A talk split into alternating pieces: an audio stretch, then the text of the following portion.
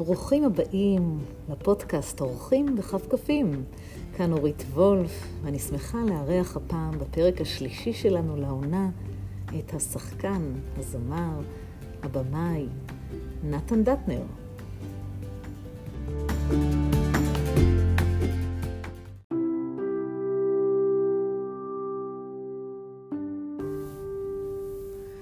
שלום לכולם, כאן פרק נוסף בסדרה, בפודקאסט שלנו, אורחים וכפכפים, והאורח שלי הפעם הוא לא אחר מאשר נתן דטנר. וואו, אחד מהאנשים שאני הכי אוהבת בעולם, וזכיתי גם להופיע איתו לא מעט על הבמות, אבל נתחיל בכך שאי אפשר לקרוא לו בתואר אחד. שחקן ובמאי ויוצר רב-תחומי, ואיש טלוויזיה ורדיו ותיאטרון. ומפיק ומנחה וקומיקאי וזמר, ולדעתי עוד הפסגה בדרך. נתן דטנר, ברוך הבא. ברוכים הנמצאים. אוקיי, לא ידעתי שאני כל כך הרבה, אבל... אה, אתה גם וגם וגם, וזה תענוג גדול. ואתה יודע, אנחנו מדברים יחד כאן בפודקאסט, ולא רבים אולי יודעים גם שאנחנו עולים הרבה פעמים על הבמות יחד. מתי פעם אחרונה היית בקונצרט חי, אני לא מדברת על הרצאות, קונצרט חי אחרון שהיה לך לפני תקופת הקורונה, מתי זה היה? מה, את מדברת על קונצרט מוזיקלי ממש? לא חייב לקרות קונצרט, הצגה, אמ, באמת חי במובן הזה שעומדים לידך 500 איש בקהל, שאתה חי את החיים שאתה רגיל אליהם. האמת שזה מה שקרה בעידן הקורונה, הקורונה חתכה את העשייה שלנו, שלי לצורך העניין, אה, כי אני הייתי בשיא, בשיא של עבודה. את יודעת, המון פעמים... אה, אתה זוכר את התאריך? לא, זה לא חשוב התאריך. מה שחשוב זה המובן מאליו, וזה מה שהקורונה עשתה לנו. אה, את יודעת, אני עד היום, נגיד בעולם התיאטרון, אם ישנה הצגה שאני או משחק או מביים, נורא חשוב לי לראות כמה קהל הגיע. אז נגיד אני הולך ומאחורי המסך או משהו כזה בתור שחקן מסתכל לראות אה, כמה אנשים הגיעו, כי אני עדיין כן, בגלל שאני אה, מכיר את המטריה מכל הכיוונים, אני יודע כמה זה לא פשוט להביא קהל היום, באופן עקרוני. בלי קורונה. להביא קהל לאולמות התיאטרון, לאולמות הקונצרטים, לאולמות המחול. קהל זה דבר שצריך להביא אותו, זה, זה לא דבר שמובן מאליו. אתה חושב שלקחנו אותו כמובן מאליו? ולפעמים, אני אומר, מרוב שאנחנו עובדים ועושים וקהל מגיע, אז העשייה שלנו הייתה כזאת שאנחנו יודעים שקהל יבוא, אנחנו נורא נשמח אם האולם יהיה מלא, אנחנו אף פעם לא היינו בחשש שלא יגיע אף אחד. ובמסגרת העבודה אתה רץ, אתה עושה ואתה רץ קדימה, ו... ובאיזשהו שלב זה נראה לך מובן מאליו. ומשהו בקורונה אה, חתך את זה לחתיכות, כלומר... היום מספיק שאומרים מותר להביא 50 איש לאיזשהו מקום, ואתה הרבה. קופץ על המציאה, ואתה אומר, יש, אני מוכן גם להסתפק כן. ב-50 אנשים, אבל... תראה לאן אה, הגענו. אה, כן, תראי, אפשר ללכת להרבה מקומות מבחינת העניין של אה, סוג הדבר הזה שקוראים לו קורונה. אה, אנחנו בטראומה, אנחנו באמצע טראומה. אני לחלוטין. לא, לא, כולנו, כולנו. גם הקהל בטראומה וגם האומנים בטראומה. כולנו בסוג של טראומה.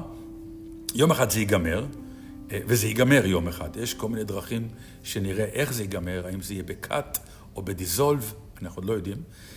ו... ואז נהיה בפוסט-טראומה. כלומר, תהיה אווירת הלאום השנייה, מה שנקרא, החסך הגדול יבוא ויגיד, אוקיי, תמלאו אותי, תמלאו אותי, ואז הכל יקבל פריחה mm-hmm. מטורפת. אה, אבל עד שנגיע לשם, אנחנו צריכים להעביר את חיינו. נכון, אז אני אספר לך שהמופע האחרון שלי היה בחמישי למרץ. אה, מה זה, מופעים... כמעט חצי שנה. כן, בדיוק כך. שני מופעים עם דוד האור בסדרה שלי במוזיאון תל אביב לאומנות. האולם היה מלא מפה לפה. והתחושה היא להיות בעננים, לקבל כל כך הרבה פידבק ומחיאות כפיים, ומאז אני עושה רק זומים. אתה עושה זום? לא, אני שונא את המילה הזאת, אני מוכרח להודות. עשית זום? אני um, עשיתי זום משפחתי. שמה? אני עכשיו, אה, את יודעת. מה זה של מה? כשאתה... זאת אומרת, עשית הרצאה בזום או מופע לא, בזום? לא, אבל עכשיו רוצים, כן. ואתה מוכן? רוצים. תראי, אני חושב שלא תהיה לי ברירה, כי הקורונה גרמה לכך ש... המדיות השתנו, דברים השתנו, האפשרויות השתנו, ואם אתה תקוע רק בעבר, אז אתה לא תגיע. אני אגיד לך מה הפחיד אותי בזום, וזה משהו שאני רוצה לתת לך כמחשבה.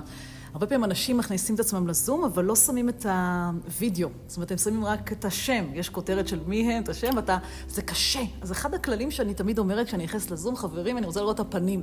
לפחות, אם אין מחיאות כפיים, שאני אראה למי אני מדברת, למי אני מנגנת. זה נורא מעניין, כי uh, אני עשיתי עכשיו את ההרצאה שלי.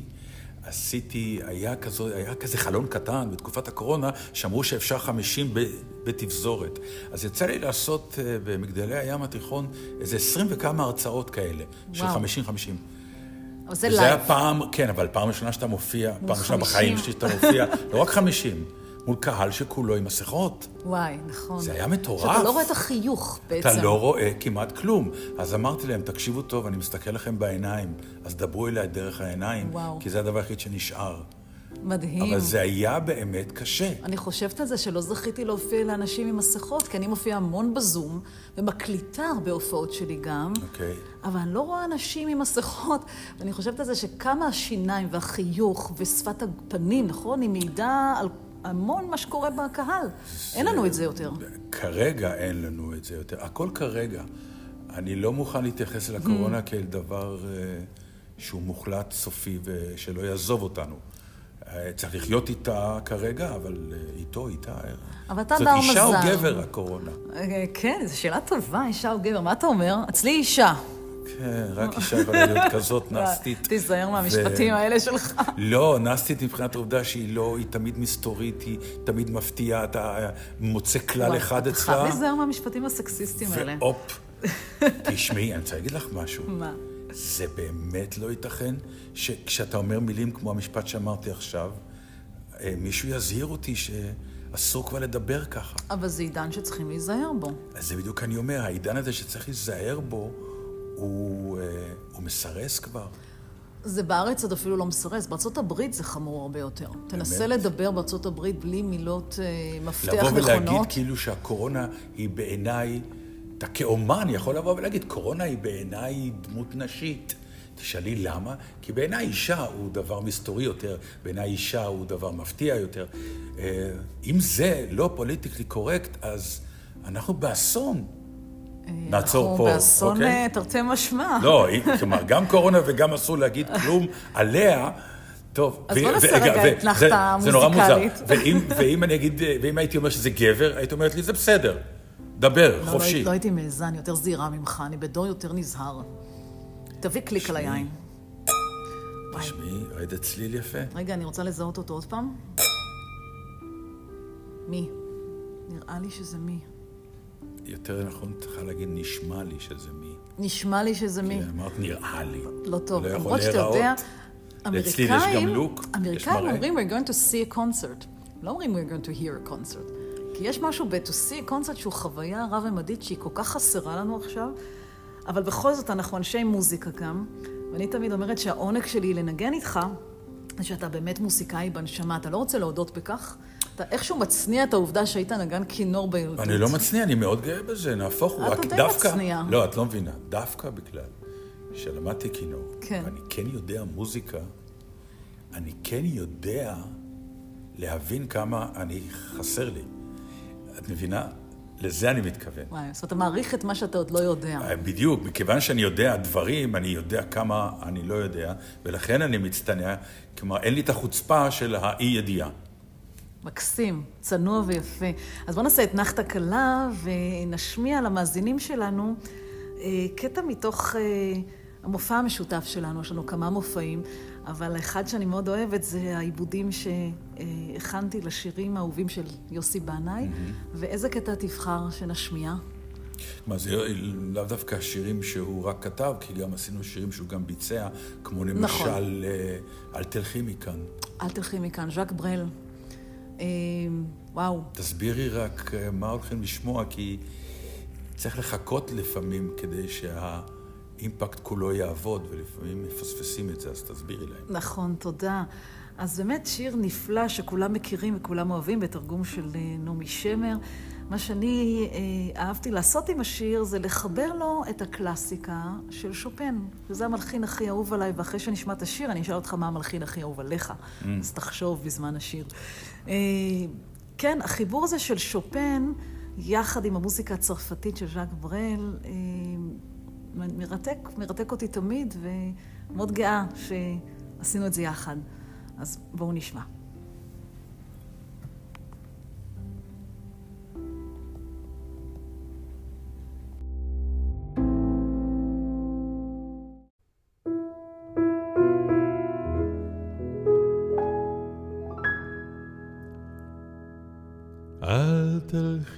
מכאן, אל תיקחי מכאן את עקבות הזמן האבוד שלך. האמיני לי, את הכל אשכח, תאונות קטנות של הכאב וברח, ומילה רעה שאמרתי לך. אושר בן שעה הוא שביר כל כך. אל תלכי מכאן, אל תלכי מכאן, אל תלכי מכאן, אל תלכי מכאן. לך אני אביא שלג באביב ופניני מטר ממחוזות ניכר ארץ אעבור, ומפני הקור אתפך זהב, אציפך באור. אל האהבה ממלכה אקים, ואמציא חוקים, ואכתיר אותך. אל תלכי מכאן, אל תלכי מכאן, אל תלכי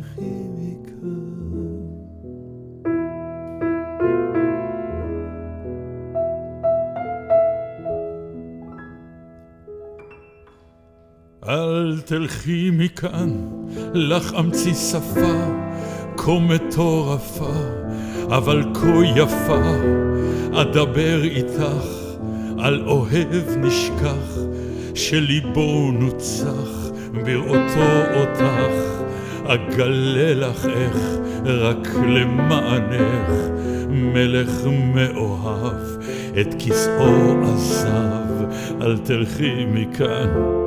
אל תלכי מכאן, אל תלכי מכאן, אל תלכי מכאן.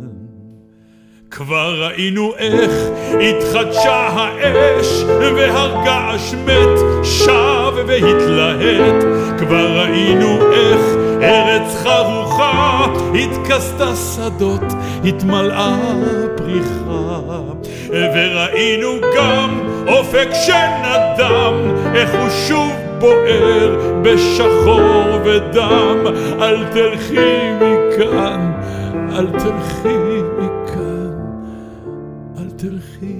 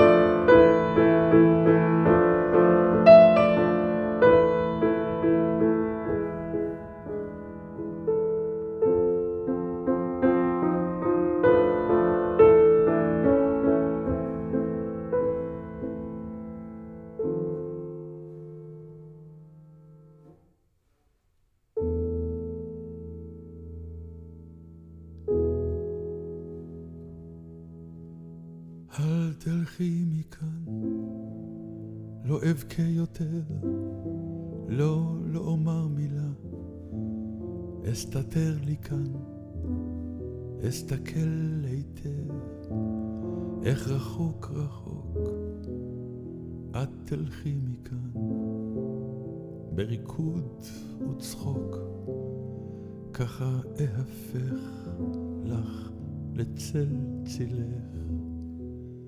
או לצל ידך, או לצל כלבך. אל תלכי מכאן, תלכי מכאן, אל תלכי מכאן, אל תלכי מכאן.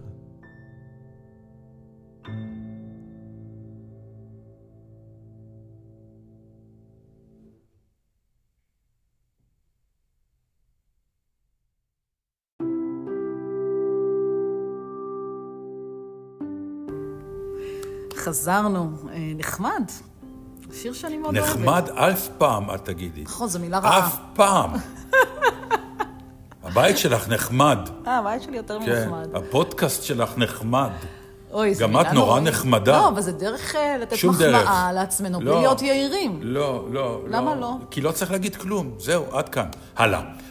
מי המלחין שאני... זה, אז אני אגיד לך משהו. אה, אין לי, אין לי העדפות מטורפות, אבל אה, הקורונה אה, גרמה ללוחות זמנים שלך להשתבש, ואז פתאום נוסף לך המון זמן ספייר אבל גם שלא היה ככה לך. אתה קם מאוחר, אני מכירה אותך. אם אני מעיזה להתקשר בשמונה וחצי, אתה הורג אותי. נכון, בסדר, אני הולך לישון פשוט נורא נורא נורא מאוחר. אבל בגלל שהפוט, ה- ה- הזמן שלנו ומה אנחנו עושים איתו השתנה, אני בתקופה של העשרה, קוראים לזה. מכיוון שאנחנו חיים בעולם כל כך מופלא, שבלחיצת כפתור אתה נחשף היום, אם אתה יודע ללחוץ נכון, באמת להרצאות ולסרטים ולדוקומנטציה ולהופעות שבחיים לא היה. אנחנו דור מבחינה זאת מטורף וכיפי. אז מה ראית? אז ראיתי עכשיו ביצוע חדש, כן. שהדליק אותי מאוד, של מה? תיאטרון הנשיונל בלונדון, כן. שהם אפשרו, הם מצלמים את ההצגות שלהם מאוד מאוד טוב.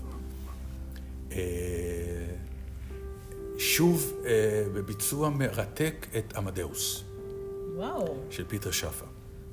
שאחר כך הפך להיות סרט כן, כן. שכולם מכירים, אבל בעצם הכל התחיל במקור ממחזה. מההצגה, כן. והפעם הם הלכו על דבר מאוד מעניין, שזה הדליק אותי, ואמרתי לעצמי, יכול להיות שאני ארצה לביים את זה ככה בארץ, ואם אני אוכל גם לשחק את סליירי, שזה התפקיד הראשי שם, כי בעצם כל הפטנט של המחזה זה איך סליירי, המוזיקאי הראשי בזמנו, אה, האוסטרי, אה, איך הוא קיבל וראה את מוצרט. כלומר, זה מוצרט דרך העיניים של סליירי. שאתה יודע שאז בימים ההם הוא היה ממש ליגה א', היום אנחנו מחשיבים אותו ליגה ז', אבל כן, אז הוא היה הטופ, הוא היה הטופ. בעצם הטופ, הוא היה הנגן של הקיסר. וה- המלחין של הקיסר. המלחין של הקיסר, הוא היה מקורב לאליטה הגדולה, והוא כאילו אירח את מוצרט. נכון. והמחזה הוא מדליק מכיוון ש... כמו שדיברנו בהתחלה, כשאמרתי לך עליי, מבחינה הזאת שאני יודע מה זה מוזיקה ולכן אני יודע כמה אני לא יודע, זה מה שקרה לסליירי.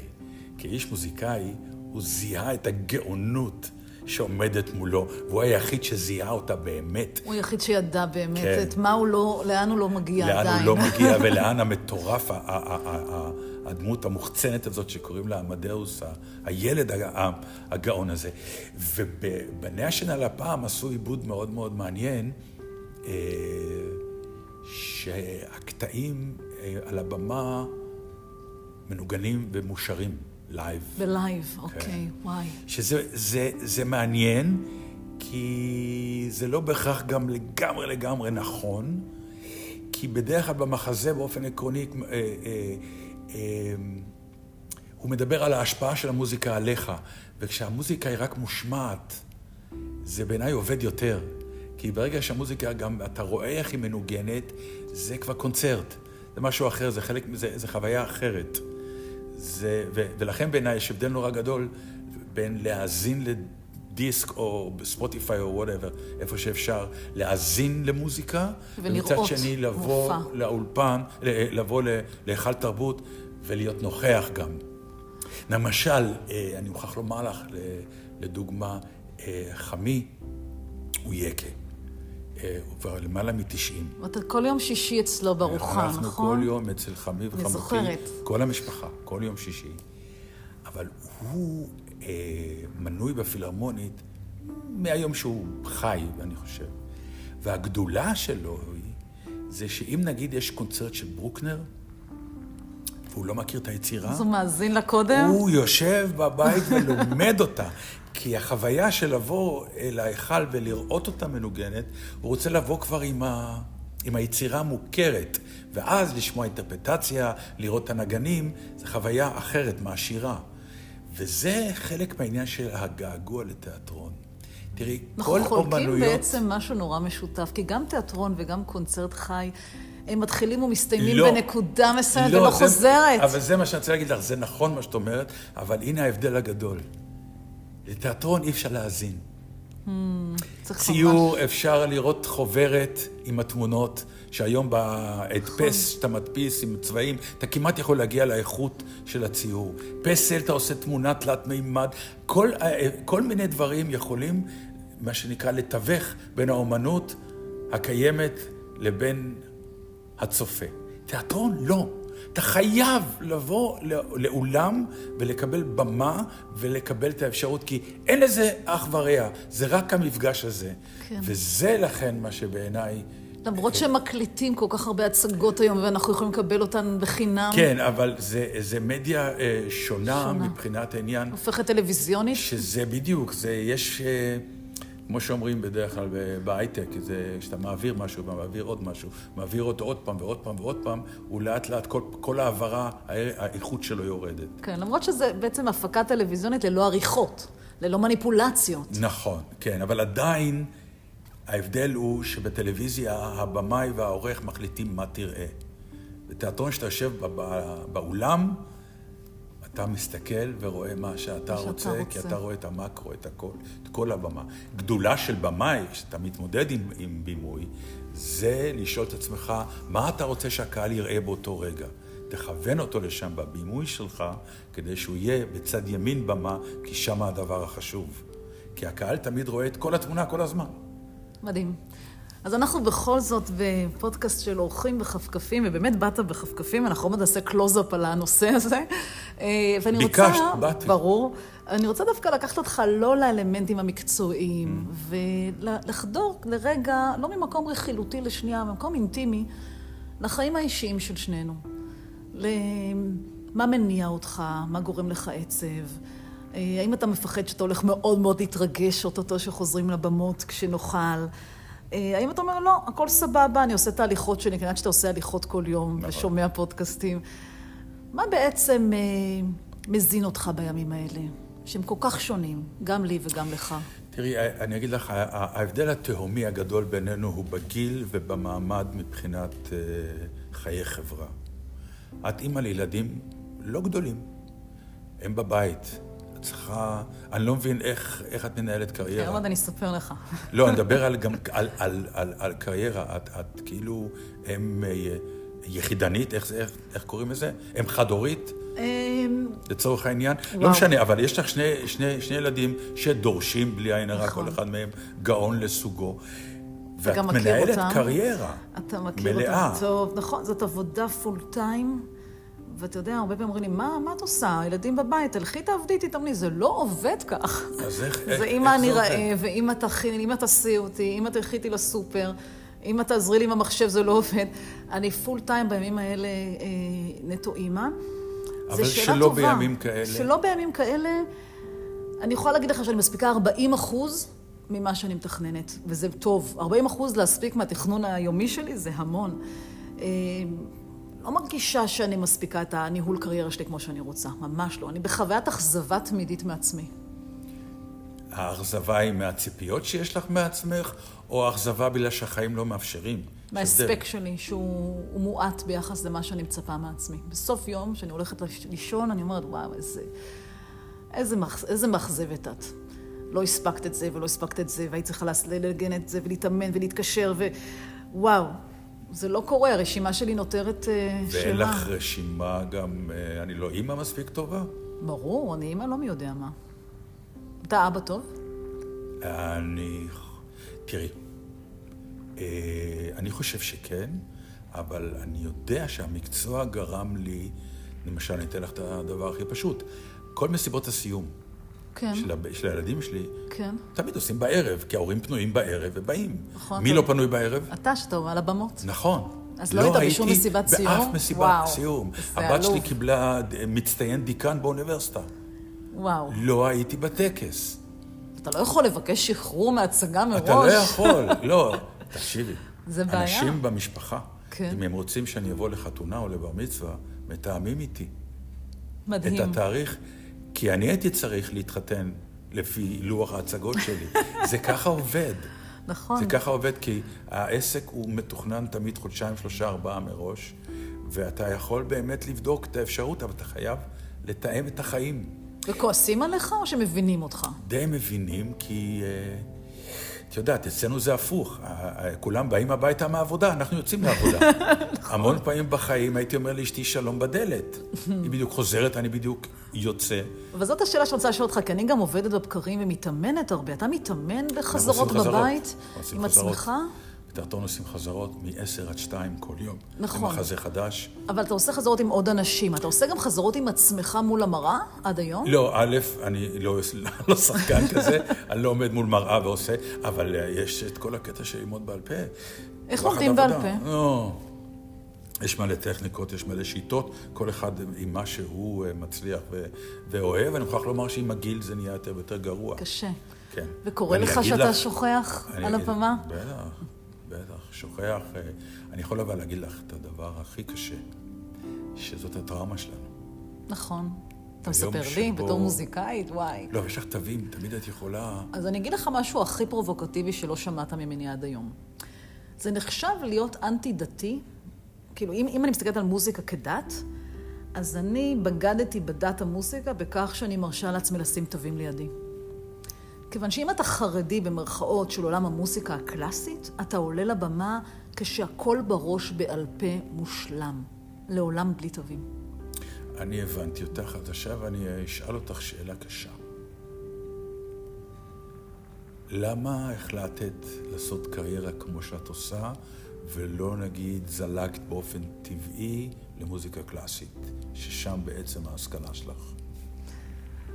כפסנתרנית. אני חושבת שאני עושה גם וגם, ואני אספר לך. אני בעצם הייתי במסלול מאוד דורשני של תואר ראשון, תואר שני, דוקטורט, הופעות בכל העולם. הייתי שם במוסדות גם הכי יוקרתיים ושווים, אה, כולל ה-Royal Academy of Music בלונדון, והופעתי בכל בתי המלוכה ועם התזמורות הגדולות. I, I was there. אבל משהו היה חסר לי. מה היה חסר? קודם כל, בדידות אדירה. זה שאנחנו מופיעים בכל העולם, זה לא אומר שאנחנו רואים את העולם. כי בדרך כלל אסור לך לשתות, אסור לך כמו לבזבז שחקני אנרגיה. טניס. כן, לא רואים כלום. לא זאת. רואים, כן. יכולתי להגיע למקומות הכי נסתרים בעולם ולא לראות כלום, כי אתה תמיד בחרדה לפני המופע הבא. אתה צריך לישון טוב, לאכול טוב, בלי כן. אלכוהול, בלי להיזהר. להתאמן כמובן, זה ספורט, מוזיקה זה ספורט. כן. אז הרגשתי בדידות, הרגשתי שיש לי מסר יותר גדול מרק לנגן ולשתוק. כי במוזיקה קלאסית את שותקת. ואני... מדברת דרך הקליטים. אני מדברת דרך הקליטים, ואני אני יודעת לעשות את זה טוב, ואני מרגישה שהשליחות שלי היא גם לתקשר עם הקהל, וגם אה, להעביר מסר ושליחות להמונים כדי להתקרב למוסיקה הקלאסית אחרת, וגם לחבר את המוסיקה הקלאסית עם אמנות אה, פופוליסטית ועם אמנויות אחרות. עצם המפגש שלי ושלך הוא דוגמה מובהקת. נכון, לא, אני אומר, זה סוג, אני, השאלה שלי לא הייתה בביקורת. השאלה שלי רק הייתה, איך זה קרה? כי היית בדרך להיות פסנתרנית מוכרת בכל העולם, כי עם היכולות שלך. זה קרה דווקא בגלל טעות. אני אספר לך שהיה יום שהיה לי blackout, והבנתי שכל החינוך שגדלתי עליו, שתתאמני שמונה שעות ולא יהיו לך טעויות, וככה תעלי לבמה מחוסמת, זה לא נכון. אין חיסון נגד טעויות, מי כמוך יודע. אתה יכול להתאמן שנים, שעות, ולשכוח. הבלקאוט קורה לא רק בגלל שלא התאמנת. נכון. ואז הבנתי שמרתק אותי לחקור מה קורה במוח בזמן טעות. איך מוזיקאים על הבמה אונליין, שזה גם נושא נורא מדליק לשחקנים, איך בזמן אונליין משנים ומתגברים ומאלתרים. והקדשתי הרבה מהחיים שלי לעולם הזה של חדשנות, ואילתור, והתגברות על טעות, והפיכת טעות להזדמנות. ופתאום מצאתי את עצמי מוזמנת על ידי חברות הייטק לדבר על זה, להרצות את זה, אפילו שלא למדתי לא מנהל עסקים ולא שיווק ולא הייטק ולא לא את התחומים האלה. אבל אנשים הסתקרנו לראות איך אומנות ומוזיקה היא מטאפורה מהממת של פתרון בעיות. והתאהבתי בלעשות גם וגם.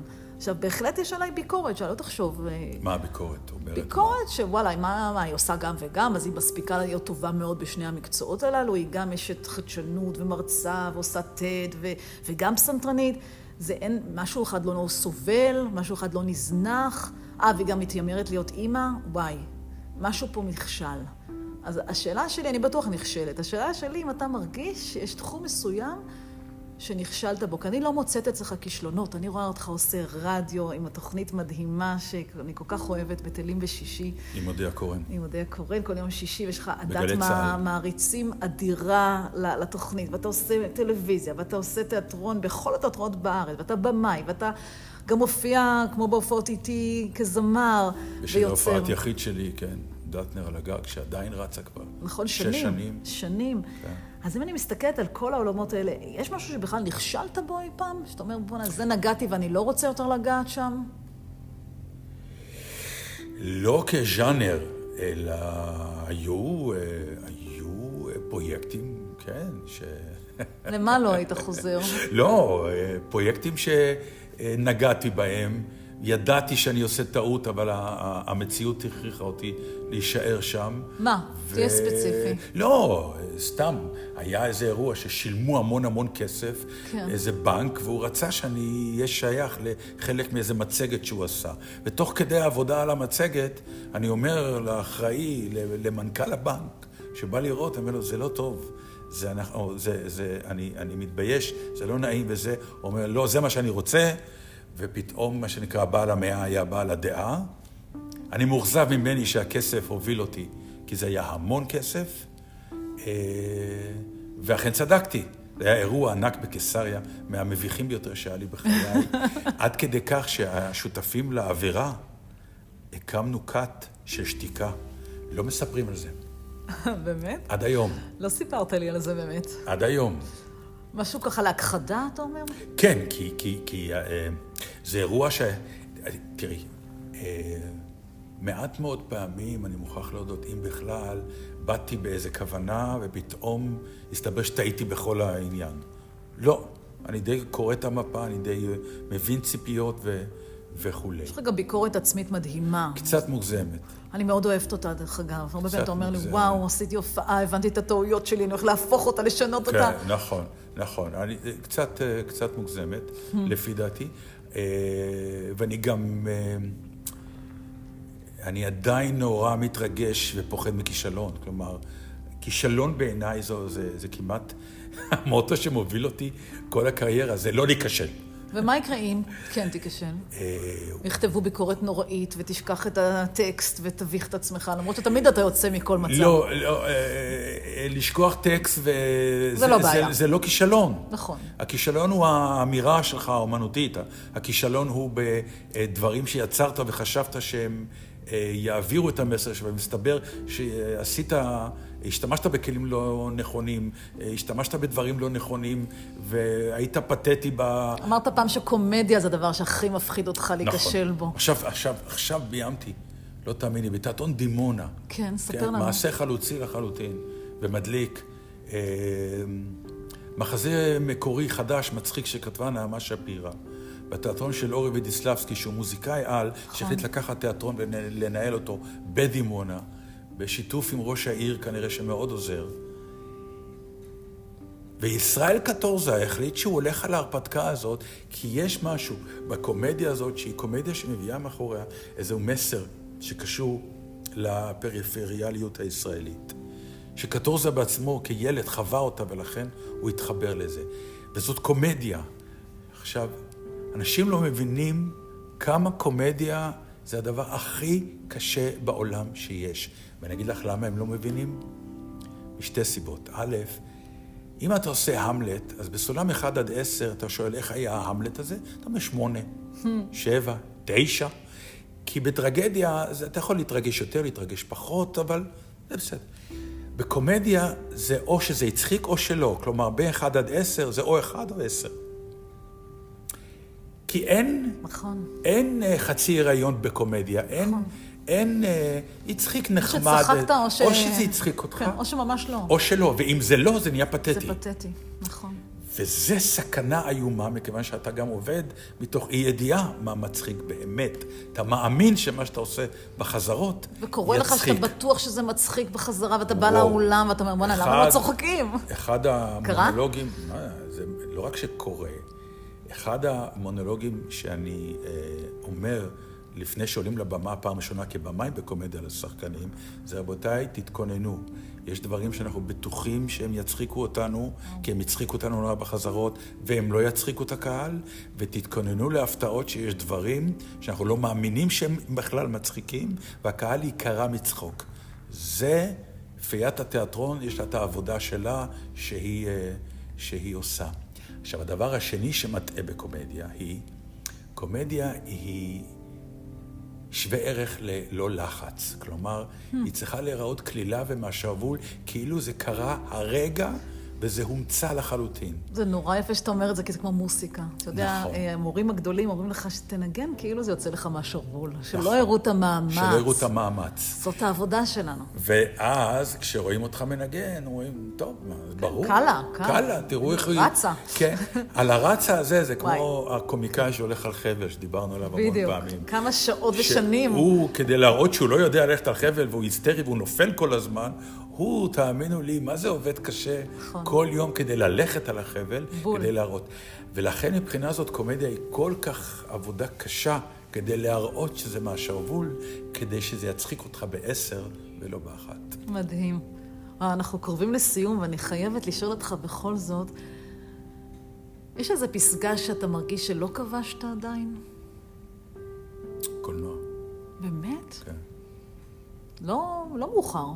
לא, בסדר, אם שאלת, משהו שהרגשתי שיש לי. למרות שעשית, אה, סרטים. כן, ו- אבל לא מספיק ולא... הערת שוליים, שאני לא ולא- אשכח, אה, את ולא- התפקיד שלך לא, לא, לא, בהערת שוליים אני לא הייתי. אבל אני אומר, אמ, משהו שאני נושא סרט. אה, טלוויזיה זה לא תחליף לקולנוע? זה, זה אתה עושה תחליף. המון טלוויזיה והמון סדרות. כן, אבל, אבל זה... זה ותיר עגונות זה שעשית. לא מזמן, נכון. וזכה להצלחה. גדולה. זה בסדר, זה על הכיפאק, זה גם... אה, זה דומה קצת. זה אתגר אחר של... אה, ברור שזה דומה, זה מצלמה, אבל uh, עדיין הקולנוע הוא, הוא המסך הגדול. Uh, ודווקא בגלל שהייתי בסרט פה וסרט שם, אני כל כך מבין את המופלאות של הדבר הזה. מה גם שאין מה לעשות, אבל סרט נשאר כל החיים. ותיאטרון זאת אמנות חולפת. לא ראית את ההצגה, והיא ירדה. לא לך. תראה אותה יותר. אבוד לך אתם יודעים מה לגמרי. נשאר מההצגה? היום יש הקלטות קצת של טלוויזיה, אבל נכון. באופן פרקטי, מה רק שנשאר זיכרונות מההצגה, ותמונות. תוכנייה. זה מה שנשאר. אז יש לי אוסף תוכניות כן, בבית. אני אני גרועה גם בלשמור תוכניות, אתה מבין? אז זהו, לפחות, איך אומרים, אחרי שאני אלך, ישאלו מה הוא השאיר, תוכניות. של הצגות. דווקא הן אה, מושקעות, במוזיקה קלאסית פחות משקיעים בהן. אני חושבת על כל התוכניות שלא עשיתי לסדרות שלי. Mm. איזה פספוס. אבל עשית הקלטות. נכון, אני מנסה. משהו. לא הכל, כן. לא הכל. אני חושבת, אבל 30 אחוז אני מנסה להקליט. אה, אבל הם שוכבים ככה בערימות, בלי שאני, יש לי אומץ לגעת ולערוך אותן. יום אחד, יום אחד. אתה רואה, הקורונה עוד לא הביאה אותי לערוך את ההקלטות הללו. אה, אני חייבת לשאול אותך שאלה באמת בכפכפים. אם עוד פעם תגידי את המילה בכפכפים, כי גיל- ככה צריך לומר. גיל חובב נכון, לימד אותי בגלל- להגיד אותה נכון, לא כפכפים, הוא כמעט הרג אותי פה. לא, כפכפים זה בגלל שבגד כפת בראש מילה, ו- אבל שברגע שיש ב, נכון. זה נהיה בכפכפים. זה נשמע לא טוב, לא, אה? זה נשמע נורא ואיום. אז בוא נגיד כפכפים, יאללה. די, די. יאללה.